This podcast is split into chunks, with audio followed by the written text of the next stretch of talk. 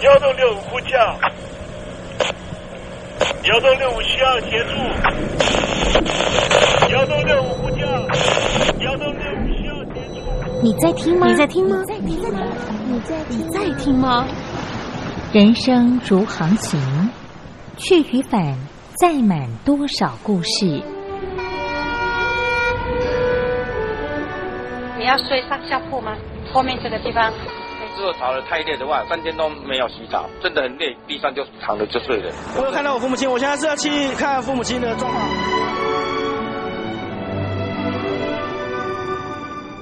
聆听故事湾，让每个故事找到属于自己的码头。我到了那儿以后，我们就往妈妈家去。我一到那边，就感觉我妈妈已经她能够活活下来都不容易，我知道。她没她没跟我讲，我也不敢问，好好苦。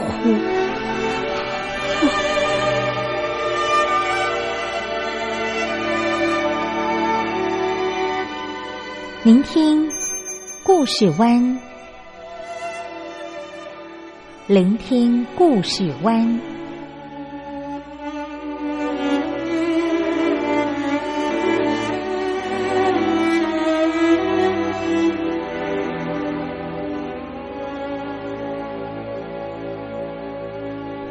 故事总有一个停泊的港湾。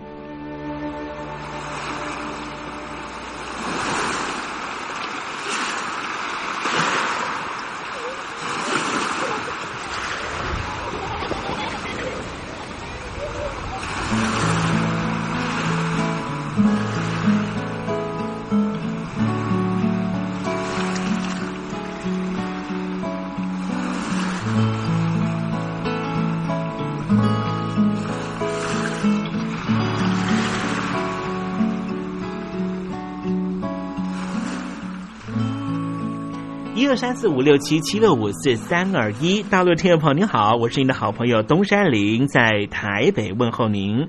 正在为您进行的栏目就是聆听故事湾，一二三四五六七七六五四三二一，全年无休，每天在空中为您服务。您在每天的凌晨三点十分，或是傍晚的六点十分，都可以在光华之声频道收听到这个栏目。聆听寰宇趋势，不用太多解释，因为聪明的你心中自有诠释。亲爱的听众朋友，我们的节目早晚各一次，听众朋友你可以选择最适宜的时间，和东山林共度这短暂的五十分钟的时光，就在光华之声的频道空中相见。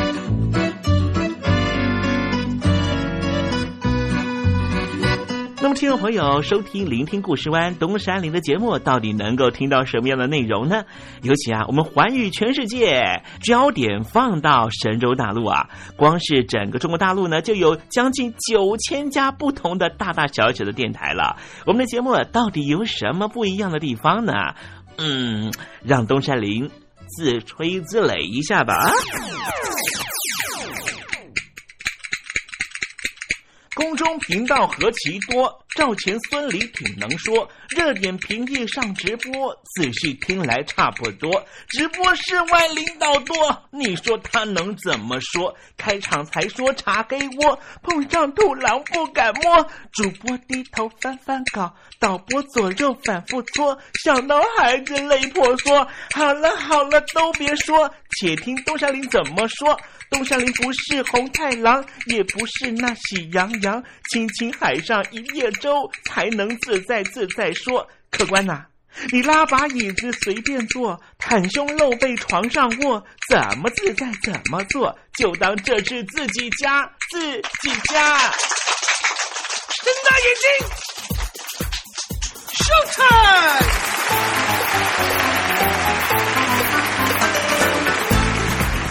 众众朋友您好，我是你的好朋友东山林，在台北问候您。正在为您进行的栏目就是《聆听故事湾》啦。为什么节目的开场要这样的隆重呢？因为在凌晨三点钟的时候才进行我们的节目啊。听众朋友可能正在打瞌睡之中，或是呢在睡梦之中，所以呢要赶快把听众朋友呢让那瞌睡虫踢到九霄云外啦。听众朋友，今天的节目非常的精彩，千万不要错过喽。那么精彩的内容到底包含了什么呢？赶快让东山林为您报告。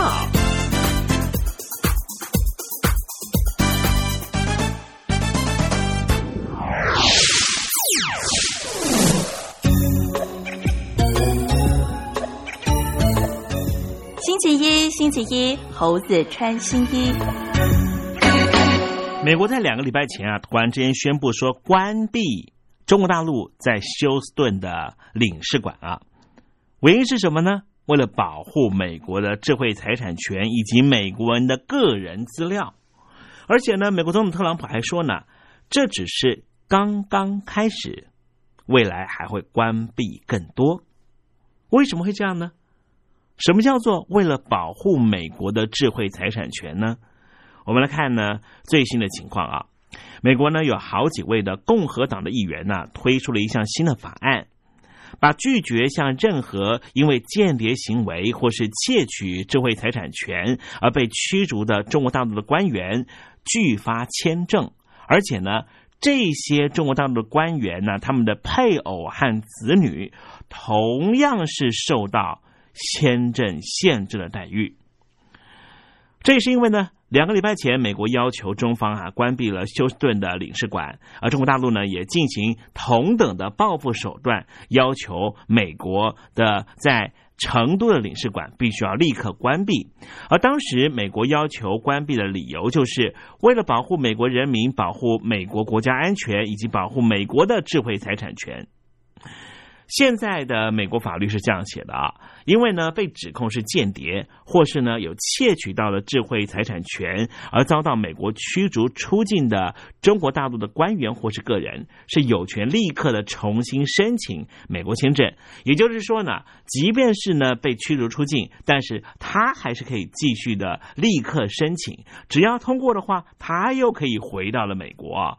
不过呢，这样的一个状态呢，让美国许多的议员呢非常的。不开心，因此呢，有好几位美国的共和党的议员呢，就提出了保卫美国、防范间谍法呢，就希望呢，把现行的这个呃移民和规划法的部分呢，啊，因为呢，这个间谍呢，或是窃取智慧财产的这个漏洞，把它补起来。同时呢，这个法案呢，还订定了哈，扩增到呢有关人员的配偶和子女，依照这个新的法案的内容的话呢。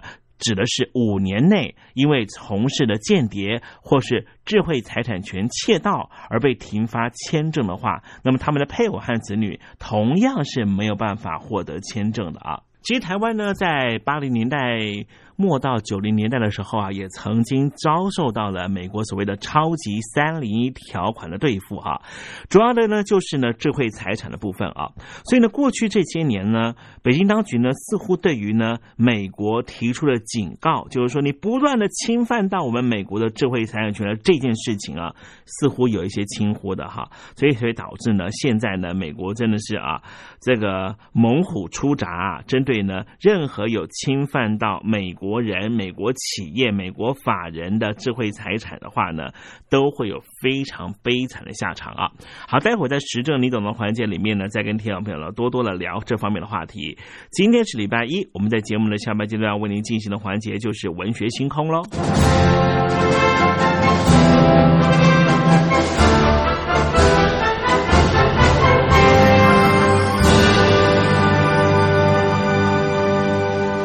你。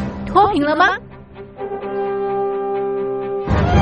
年轻时候的习近平就深知贫困之苦。我当时和村民们辛苦劳作，目的就是让生活过得好一些。因此，扶贫一直是习近平的重要工作。二零一五年，习近平在中央扶贫开发工作会议上做了二零二零大陆全面脱贫的承诺。到二零二零年，我国现行标准下，农村贫困人口实现脱贫，是我们的庄严承诺。一诺千金，全社会要行动起来，进锐出战，精准施策。于是，一场脱贫攻坚战席卷大陆。为了打赢扶贫攻坚战，大陆提出了精准扶贫。世界上大部分采用的扶贫方式，都是将扶贫的钱平均分给贫困者。中国的精准扶贫则完全不同。为了让资金使用更高效，扶贫效果更好，中国根据村子的特点以及每户村民档案记录的不同情况来分配钱，安排不同的扶贫方式。于是，有的村子做起了旅游业，有的村子通过修路大桥，极大的增加了农产品的销量。有些没有工作能力的老人，给他们生活所需资金保障；有些缺乏劳动技能的，给他进行职业培训。中国扶贫就是这样结合村子的特点与个人的情况，以个性化定制为每个贫困户找出脱贫方式。这就是中国扶贫的精准度。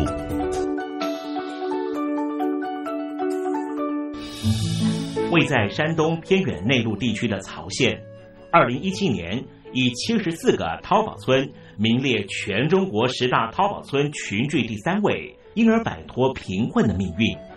丁楼村是曹县淘宝村的鼻祖，全村有九成多的家庭在家开网店，大多以服装加工业为主，并形成产业，带动周边乡镇跟进发展，连人口都跟着回流。大学生和外出务工青年纷纷返乡创业。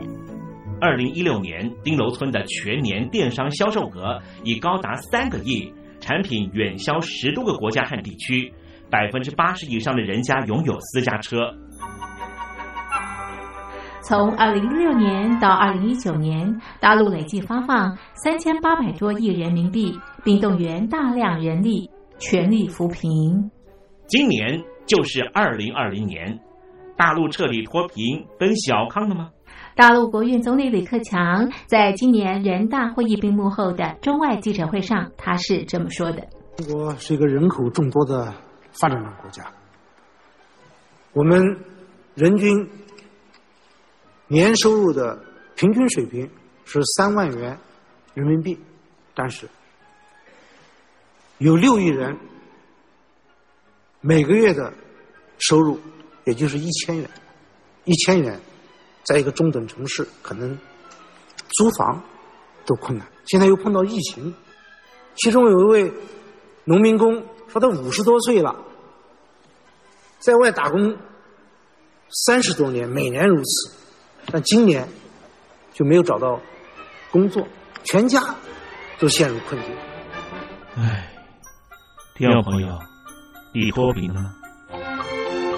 欢迎听众朋友来信分享你的脱贫经验，或者大陆政府脱贫做法与建议。我们准备高端短波收音机要送给您哦。活动从八月一日进行到十月三十一日，请您写下姓名、地址、邮编、联络电话、年龄等基本资料。传统邮件请寄到台北邮政一七零零号信箱，台北邮政幺七零零号信箱，嘉陵东山零收。电子邮件请寄 lily 三二九 at ms 四五点 highnet 点 net，l y l i 三二九 at ms 四五点 highnet 点 net。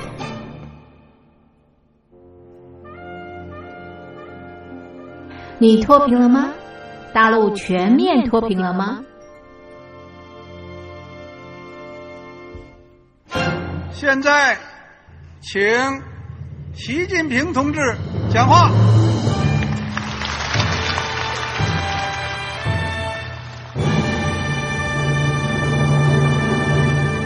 中国梦必须紧紧依靠人民来实现。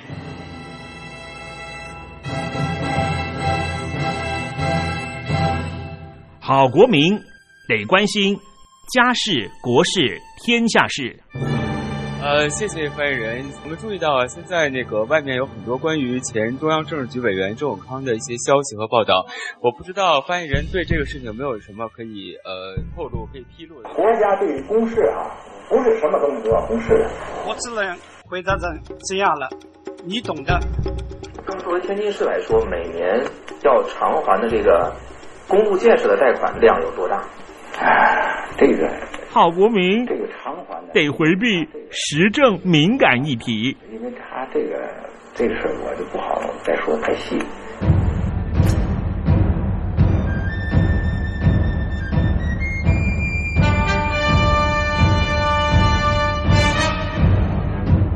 我们要坚持人民当家作主，坚持人民主体地位。任何官方不宜说太细。期望您体谅的话题，尽在时政，你懂的。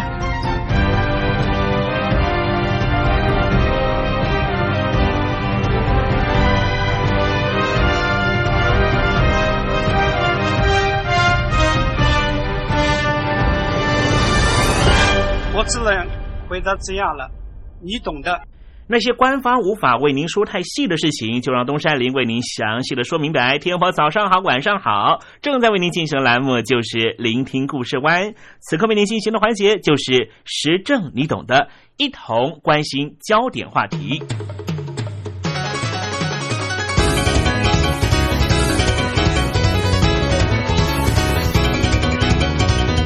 大陆听众朋友，你好，我是您的好朋友东山林，在台北问候您。正在为您进行的栏目就是聆听故事湾。我们现在为您进行的环节就是时政，你懂的，把那一些在台面下没法和您说清楚明白的事情，通通不光详尽说明啊。那么今天我们在节目里面要谈的是智慧财产权的保护啊。中国大陆呢和台湾都是在二零零一年加入了世贸组织 WTO。那么，除了货品和服务贸易必须要遵守 WTO 的规则和他所对外的承诺之外，大陆的智慧财产权的保护的发展，其实也随着大陆经济发展和国际经济的高度接轨，成为当今最重要的政策议题。那么，因此呢，在二零零一年十一月加入了 WTO 之后，北京当局也进一步的增订了智慧财产权的相关法规，以符合 WTO 的相关协定。而最近这几年呢，因应大陆产业技术升级和外贸经济的需求，大陆政府更强化了制裁权保护的法制建设。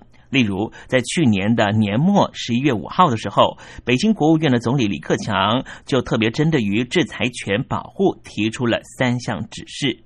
第一项就是要强化智慧产权的保护，大力打击各种侵权行为。第二项就是促进专利、版权、商标、植物新品种等创造和运用。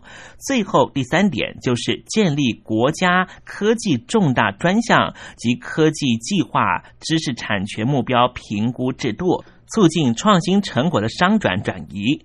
那回顾中国大陆的制裁权保护制度，从加入 WTO 以来的发展，大陆的制裁权保护机制已经形成了司法审判和行政执法的双轨机制，也就是不仅大陆的法院依照民法对于智慧财产权的纠纷案件进行民事审议，并且做出相应的民事责任追究，同时行政执法机构对于制裁权侵权行为也有查处的职能。首先，在法律架构和司法审判层面，中国大陆的制裁权保护的法律结构，除了因应在国际上的承诺，加入相关的国际组织和协定之外，也就保护智慧财产权等方面陆续起草颁定相关的法条。同时，北京当局也新设立了专门法院处理相关的诉讼案件。包含了去年年末开始，也就是十一月份，在北京、上海、广州成立了知识产权法院。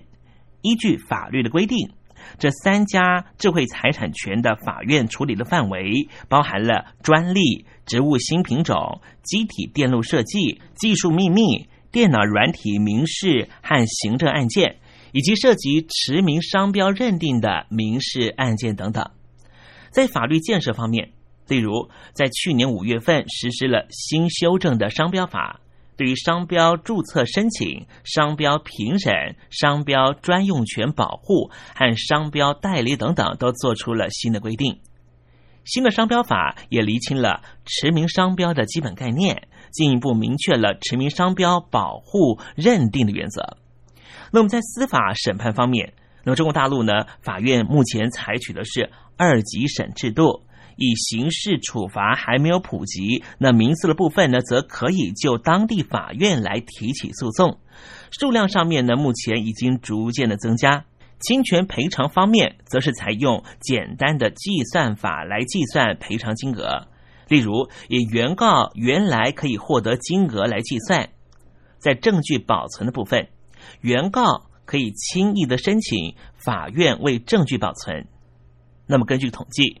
近期，中国大陆的智慧财产权赔偿相关的诉讼案件的数量已经大幅的增加，大部分的原告也都是境外的国外公司，包含了 Nike、还有华纳兄弟集团以及雅马哈这些知名的跨国企业，就占有百分之七十。那被告呢，则是大多是中国大陆本土的公司。争议的产品类型主要是电子相关产品、服装类的案件，主要就是牵涉到商标权，尤其是法国、德国跨国公司对于中国大陆本土公司的控告。另外，以法院审查权方面来统计，主要审判的法院最大宗还是在北京市，再来是上海市。因此，在上海和北京的打智慧财产权的官司的律师就特别的多。其次，在行政执法层面，再来讨论一下，中国大陆实施的智慧财产权行政保护是一个具有中国大陆特色的智慧财产权保护制度。而且，这种制度已经由过去的以行政处理知识产权纠纷为重心，移转到现在的以行政查处知识产权违法行为为重心，并且逐步的迈进以提供行政服务为基本理念为重心。也就是说，智慧财产权的权利人，除了通过司法途径之外，还能够以行政途径来保护他的智慧财产权。对于侵犯制裁权的行为，权利人可以直接向行政主管机关申诉，行政机关也可以依照职权进行查处。智慧财产权的行政主管机关可以在查处的过程中，对于侵权的物品进行封查和扣押，并且采取停止侵权的禁令、罚款这一些救济手段。由于中国大陆的行政程序在打击侵权方面的速度很快。费用低廉，十分的受到智慧财产权权利人的欢迎。同时，中国大陆商务部也根据了北京国务院办公厅印发的《保护智慧财产权行动纲要》（二零零六年到二零零七年的版本）的要求，到目前为止已经设立有五十多个综合性保护智慧财产权举报投诉服务中心。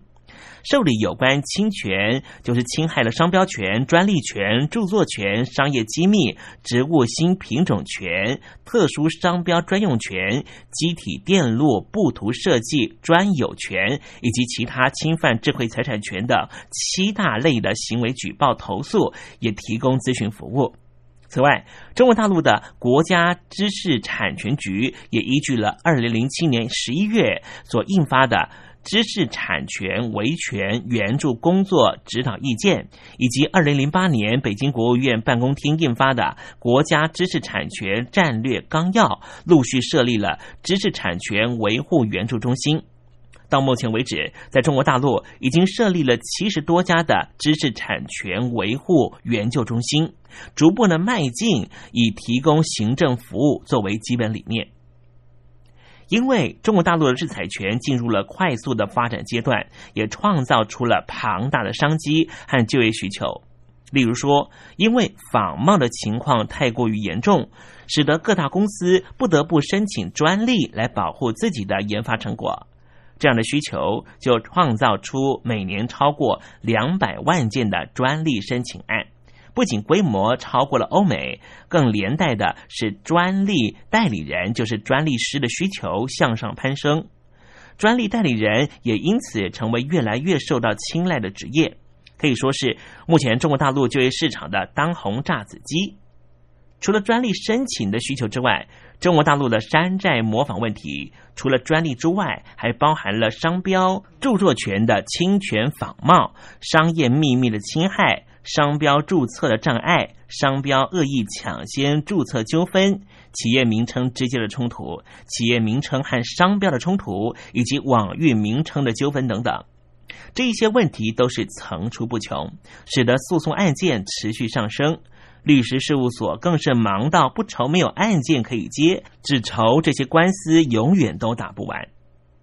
虽然说中国大陆的智慧财产权已经慢慢的开始和国际社会接轨，但是实际上北京当局的救济方式是因为行政和司法双行的结果，所以最终还是使得实际执行的时候情况变得非常的复杂。再加上赔偿金额普遍十分的低廉，而且行政执行效率不太好，导致于侵权的厂商根本不会害怕，了不起被你赔着三五万人民币，但是呢，我透过侵权的行为却已经赚了数百万元。因此，中国大陆的智慧财产权的保护呢，还是需要继续的精进。正是因为呢，刚才所讲到的赔偿金额普遍低廉，而且行政执行的成效不彰，所以就很难阻止智慧财产权侵权行为，根本就没办法像之前北京国务院所预期那般的有效的能够受到保护。所以，未来如何的改善赔偿计算的方式，真正达到贺祖的力量，提升行政效率。恐怕呢，才是中国大陆在未来智慧财产权保护工作上面的最大挑战。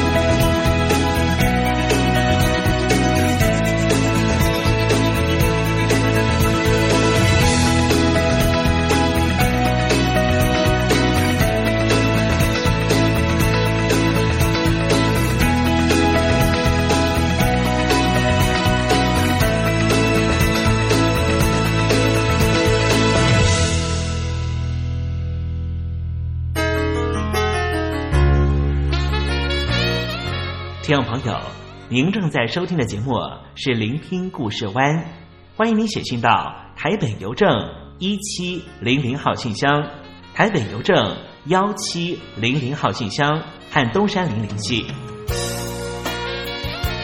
东山林就是东边的山里有只麒麟的东山林，东山林等候您的来信哦。我们打勾勾，拇指和拇指盖手印，打勾勾是我们之间的默契。你的承诺，我相信，Cause you're my everything。我们打勾勾，说好谁也不会离去，打勾勾，我知道你懂我的心，Baby Baby，I believe。这是我们之间彼此许下的约定。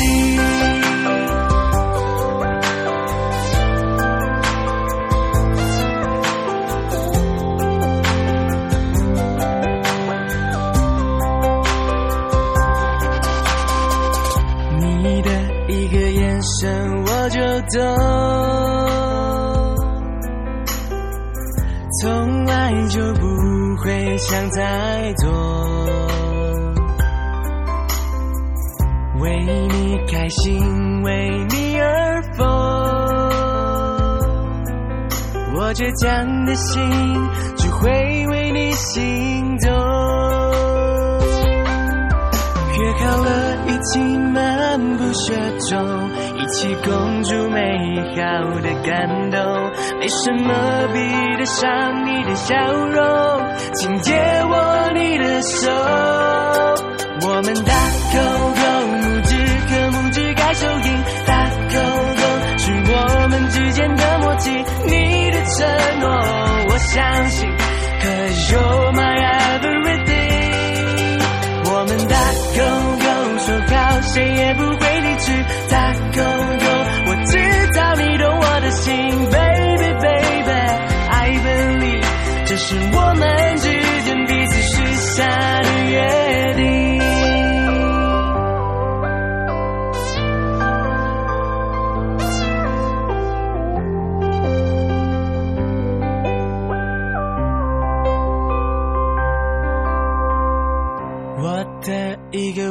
笑你就懂，从来就不用说太多，为你心动，为你而疯，你不安的心只需要我来哄。约好了，在今年的初冬，手牵手编织我们的梦。不向别人分享你的笑容，请借我你的手。我们打勾勾，拇指和拇指盖手印，打勾勾是我们之间的默契。你的承诺，我相信，Cause you're my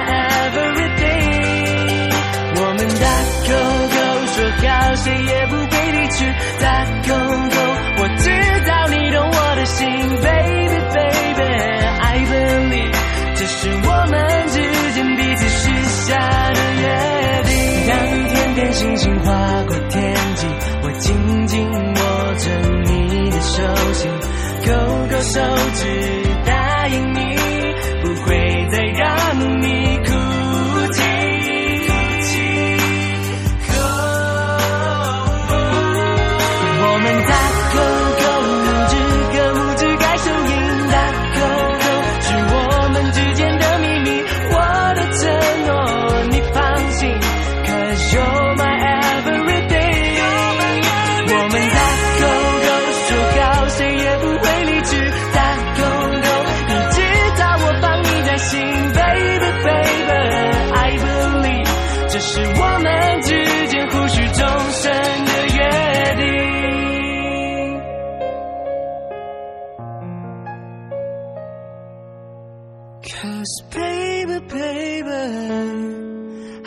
Believe.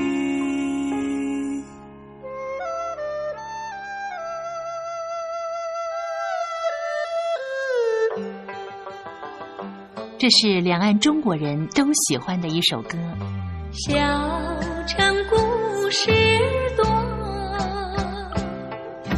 充满喜和乐。如果主持人播错了速度，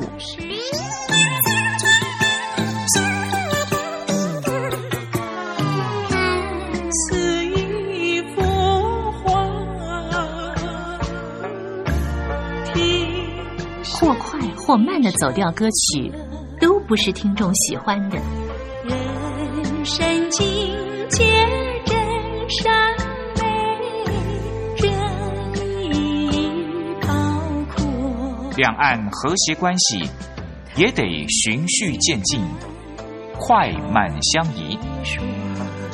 小城故事真不错，请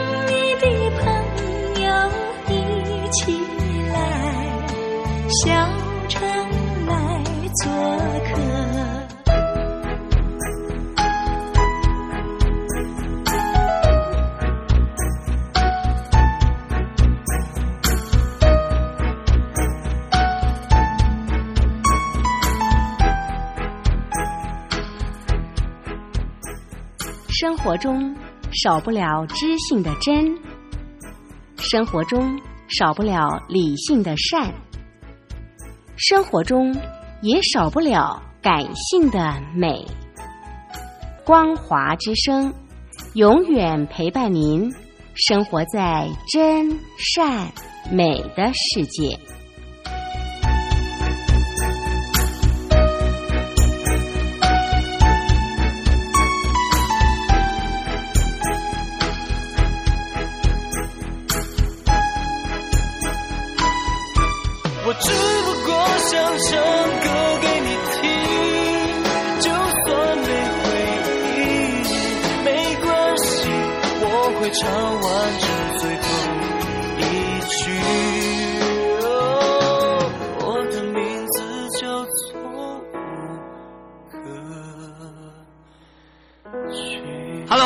的听众朋友，你好，没错，我就是吴克群。不管你现在在做什么，不管你现在在哪里，吴克群和光华之声在台北问候你。我只不过想唱歌给你听，用尽我全力，一首歌。这里是光华之声。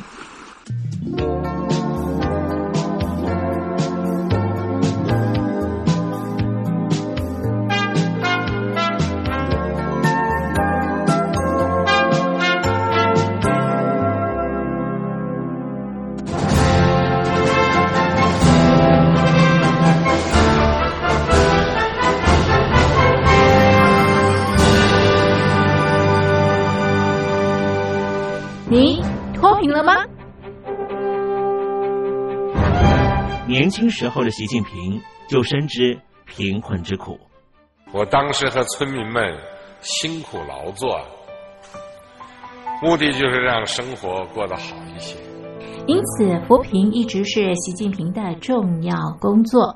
二零一五年，习近平在中央扶贫开发工作会议上做了二零二零大陆全面脱贫的承诺。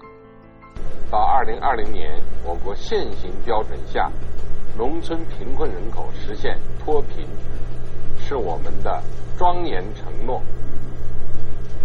一诺千金，全社会要行动起来，进锐出战，精准施策。于是，一场脱贫攻坚战席卷大陆。为了打赢扶贫攻坚战，大陆提出了精准扶贫。世界上大部分采用的扶贫方式，都是将扶贫的钱平均分给贫困者。中国的精准扶贫则完全不同。为了让资金使用更高效，扶贫效果更好，中国根据村子的特点以及每户村民档案记录的不同情况来分配钱，安排不同的扶贫方式。于是，有的村子做起了旅游业，有的村子通过修路大桥，极大的增加了农产品的销量。有些没有工作能力的老人，给他们生活所需资金保障；有些缺乏劳动技能的，给他进行职业培训。中国扶贫就是这样结合村子的特点与个人的情况，以个性化定制为每个贫困户找出脱贫方式。这就是中国扶贫的精准度。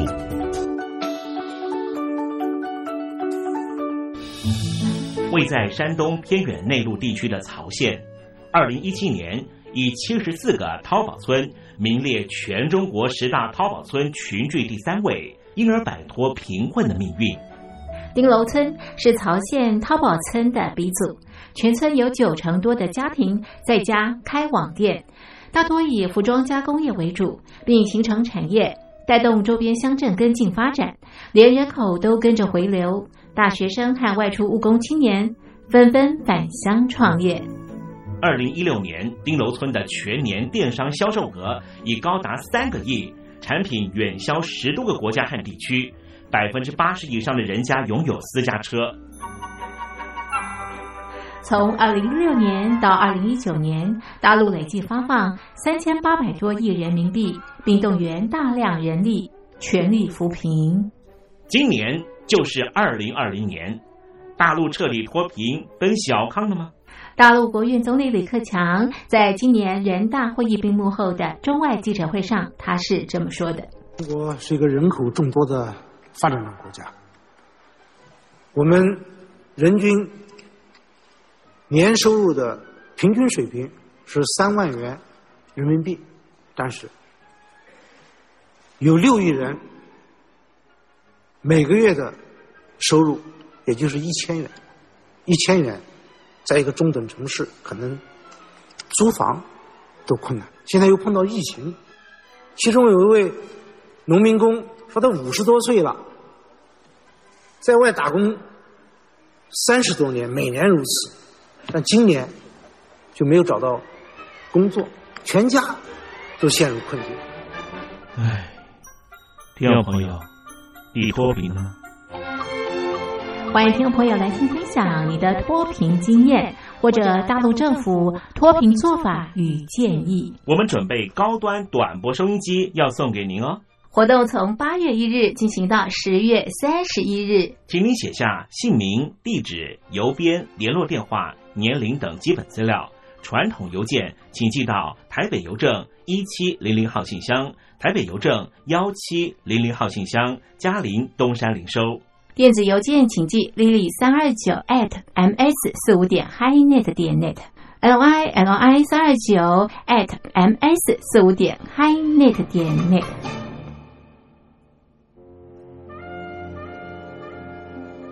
你脱贫了吗？大陆全面脱贫了吗？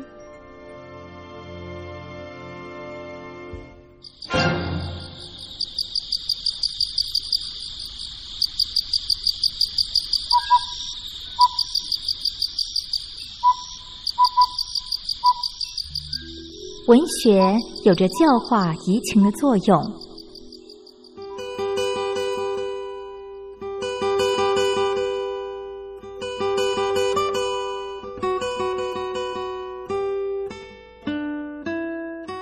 它开辟了你我的视野，转变我们的气质，陪伴我们度过生命中的每一段起伏跌宕。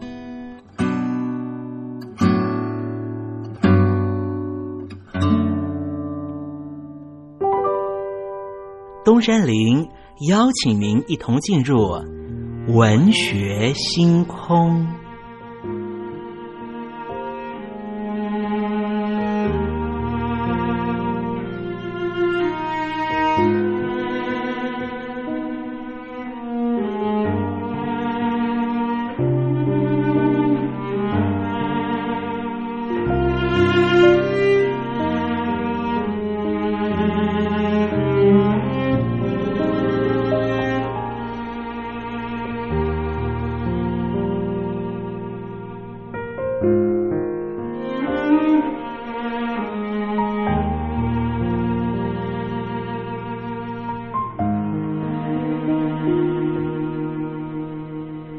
文学星空，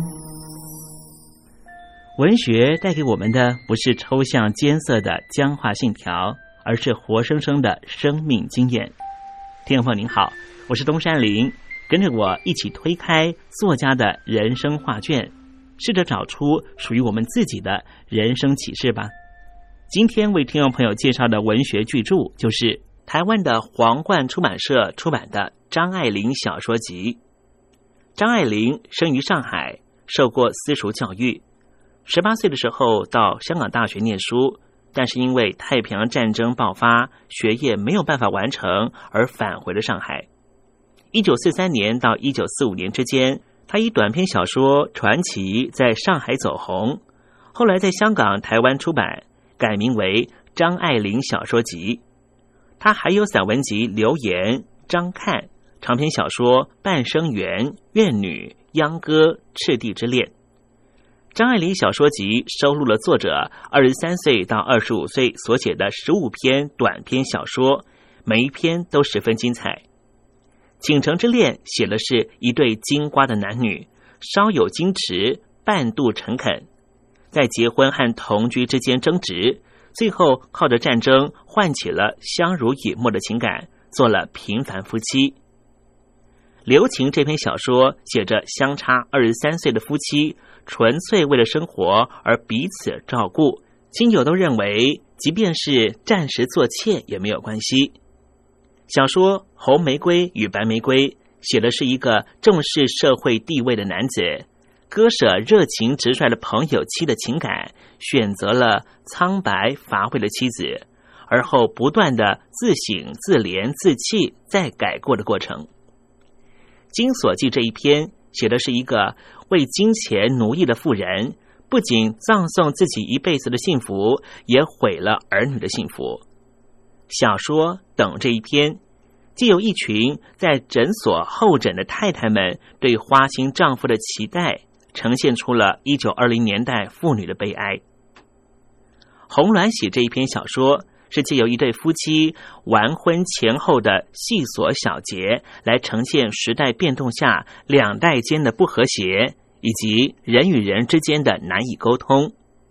年轻的时候，这部小说写的是浪漫诗味的一段精神恋爱，如何在为结婚而结婚的女方现实压力下而完全粉碎。封锁这一篇小说，则借由戒严时电车上的一段调情，刻画好教养的好女孩如何因为欠缺人生的情趣，又如何容易受骗上当的过程。琉璃瓦这一篇小说，则是写一个有六个漂亮姊妹的家庭，父母们忙着为他们选择夫婿的过程。花雕这一篇是写一个在家庭中不被重视的老幺女儿，染上肺病之后，竟然被他腐败的家庭所遗弃的故事。沈香屑第一炉香写的是大学女生贪慕物质享受，逐步被诱惑为娼的故事。沈香屑第二炉香写的是一个寡妇的畸形性的教育，毁了两个女儿的婚姻。两个相爱的男女因为对爱的认知差距过大而造成了悲剧。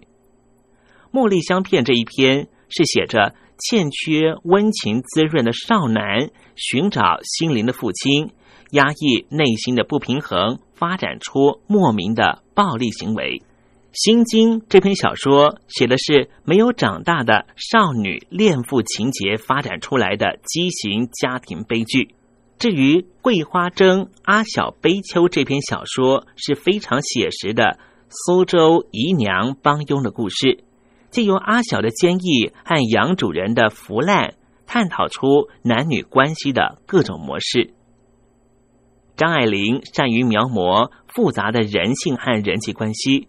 融合中国古典小说和西方文学技巧，以丰富的意象、巧妙的比喻、象征、暗示及电影融入淡出的手法，运用它独特富有诗味的小说语言，写出了一篇篇精致的艺术作品。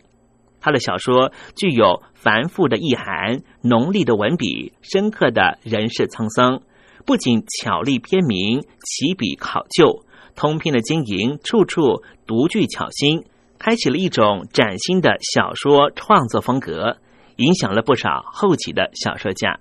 好了，听众朋友，今天文学星空为您点亮的文学巨著，就是由台湾皇冠出版社出版的《张爱玲小说集》，作者是张爱玲。希望听众朋友能够拨冗阅读。当我们真实的进入这本书的情境，透过反省思索，一定可以获得踏实的心得。文学星空，我们下回见。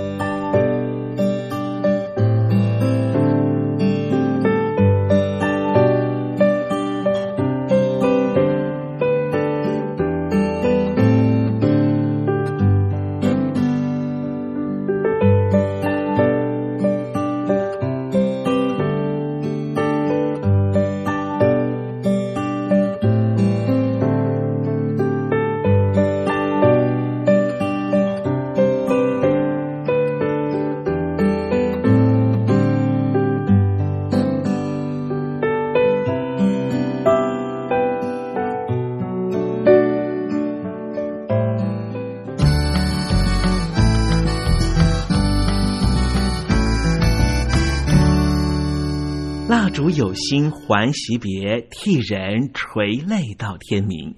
又到了说再见的时候，一下子东山里也不知道该如何传达心中对您的情意。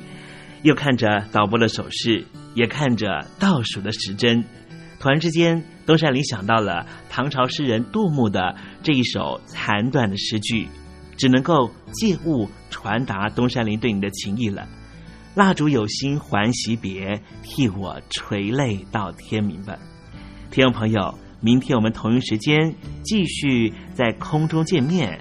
东山林诚心的祝愿您一切安好，喜乐。